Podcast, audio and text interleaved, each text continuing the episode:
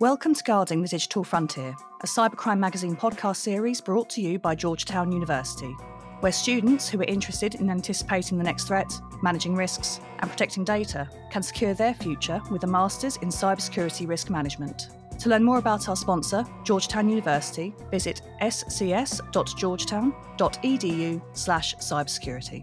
I'm your host, Charlie Osborne, and joining me today is Doctor Chuck Easttom, an adjunct professor for Georgetown University and for Vanderbilt University, and a senior member of both the I triple E and the A C M. Chuck, welcome and thank you for joining us today. Good day. So in this episode, we'll be discussing the question, is the future of cybersecurity quantum? To dive right in, Chuck, can you please give our listeners an overview of what quantum computing actually is? Simply the idea first posited by Richard Feynman that we can do calculations based on storing data and processing it in the quantum state of subatomic particles, such as photons, electrons, and things of that nature. This gives an advantage for certain types of calculations, not for all types, but it can provide much better processing in certain applications than you can get on a classical computer. And does this include encryption? And if such, what are the main differences when it comes to, say, classical encryption methods and quantum-based encryption? Well, there are two separate issues. The first is the threat quantum computers pose to the currently used asymmetric or public key algorithms, such as R S A, Diffie-Hellman elliptic curve, and the variations of those. Basically, all of those algorithms are based on specific problems in number theory. A great example is R S A, that's based on the difficulty of factoring a large integer to its prime factors. Turns out classical computers really struggle with that, take a lot of time.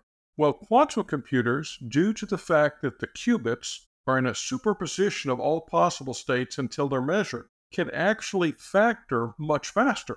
Peter Shor proved with Shor's algorithm that basically a quantum computer can solve the integer factorization problem in what's known as polynomial time, to put that in layman's terms, basically in a reasonable amount of time, which means that quantum computers can crack R S A, which is widely used. It's also been established that quantum computers can crack the mathematical problems that are bases for other currently used algorithms like Diffie-Hellman, which is dependent on the discrete logarithm problem. So basically, as we get bigger and more powerful quantum computers, that can maintain coherence for longer periods of time, currently used asymmetric or public key algorithms become more and more in danger with each passing year. I came across an interesting quote that was from Quantum Exchange, and it said, even though quantum computers don't technically have the power to break most of our current forms of encryption yet, we need to stay ahead of the threat and come up with quantum-proof solutions now. If we wait until those powerful quantum computers start breaking our encryption, it will be too late. As an expert in this field, what are your thoughts on this? Well, that's true for multiple reasons, particularly for nation states, because their adversarial nation states often will gather up communications they can't currently crack with the hope of later being able to crack them. So just because an adversary can't crack your communications now doesn't mean they're not storing them to crack them later. Now, the good news is there has been a rush over the past six years to establish standards for quantum-resistant cryptography. The U S National Institute of Standards has established a set of algorithms that have been shown to be resistant to quantum attacks. The problem is, I'm not seeing very many civilian companies start implementing these. Do you think they will start implementing them in the near future at all? Is there a financial benefit for them to do so? Well, the bottom line is that security is important to everyone. You don't have to be a cybersecurity professional to be aware of the numerous breaches you see all the time in the media. So for any company, if you're not implementing quantum-resistant cryptography and your competitor is, at a minimum, that's a good marketing strategy for them. And a few years down the road, it will mean that your customers are in big trouble. So I would like to see more companies embracing this, but I have not quite seen more than a handful start yet, but I'm hoping that changes. So we've discussed some of the threats that quantum computing may have for cybersecurity, but we haven't really touched upon any of the benefits. Are there any? Well, there are quite a few benefits to computing in general, as well as to cybersecurity. In my opinion, one of the really great advantages to quantum computing is improved searching. A good example is Grover's algorithm. Traditionally, classical search algorithms, searching through an unsorted list, could take on average what we call one half of n, which means if, say, your list is one hundred items, could take fifty tries to find what they're looking for. Grover's takes square root of n, which would be if your list is one hundred, it will do it in ten tries. Now, how is that relevant to cybersecurity? One of the issues every cybersecurity professional is bound to be aware of is that we have enormous amounts of data, particularly in logs that we have stored and backed up. Yet it's really not practical to analyze those or to search them. We have no idea what sort of patterns we might have right there in our own logs, just waiting to be discovered. Quantum computing promises to facilitate that discovery process. And could you walk our listeners through some of the most important areas of research, in your opinion, in relation to quantum computing and security?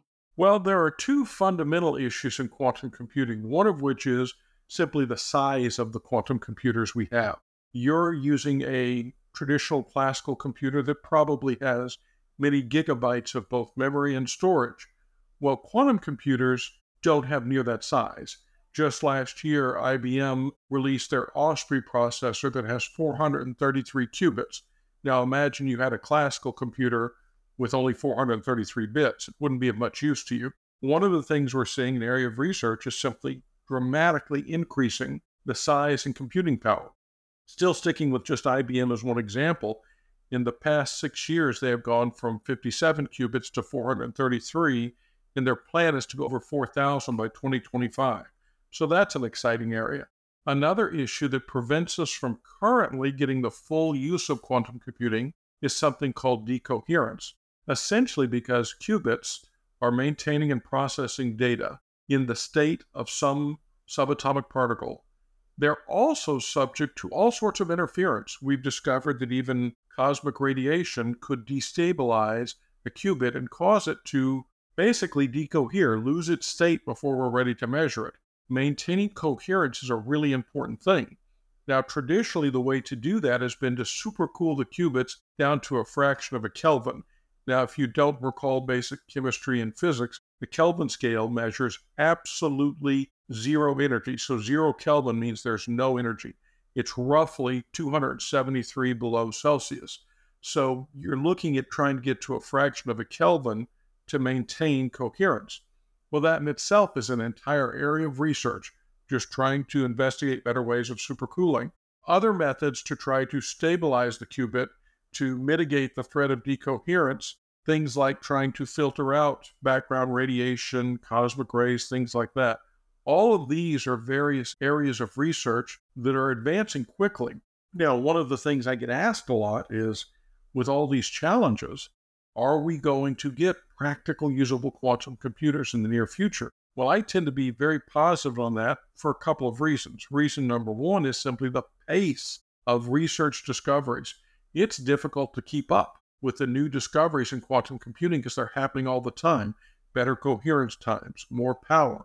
So I would say that the chances are in the coming years, it's hard to say exactly how many, say five to seven years, we're going to see practical, usable quantum computers enter the main stage of the cyber world, which is both a promise with things like Grover's algorithm and a threat with things like Shor's algorithm cracking R S A.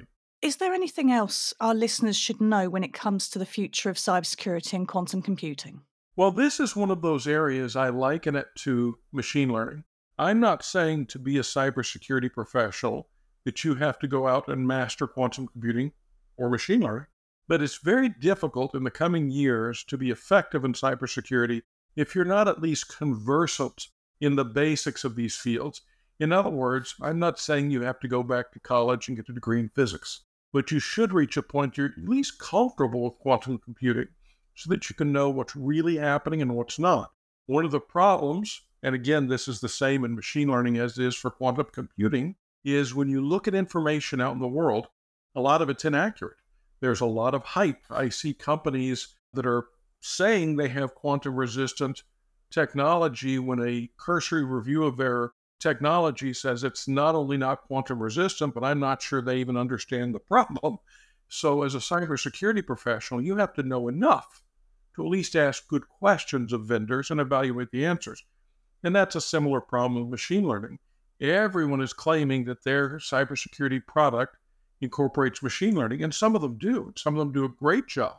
You don't have to be an expert in that area, but you have to know enough to be able to answer good questions and to understand the answers. Thank you for joining us today, Chuck, and sharing your expertise.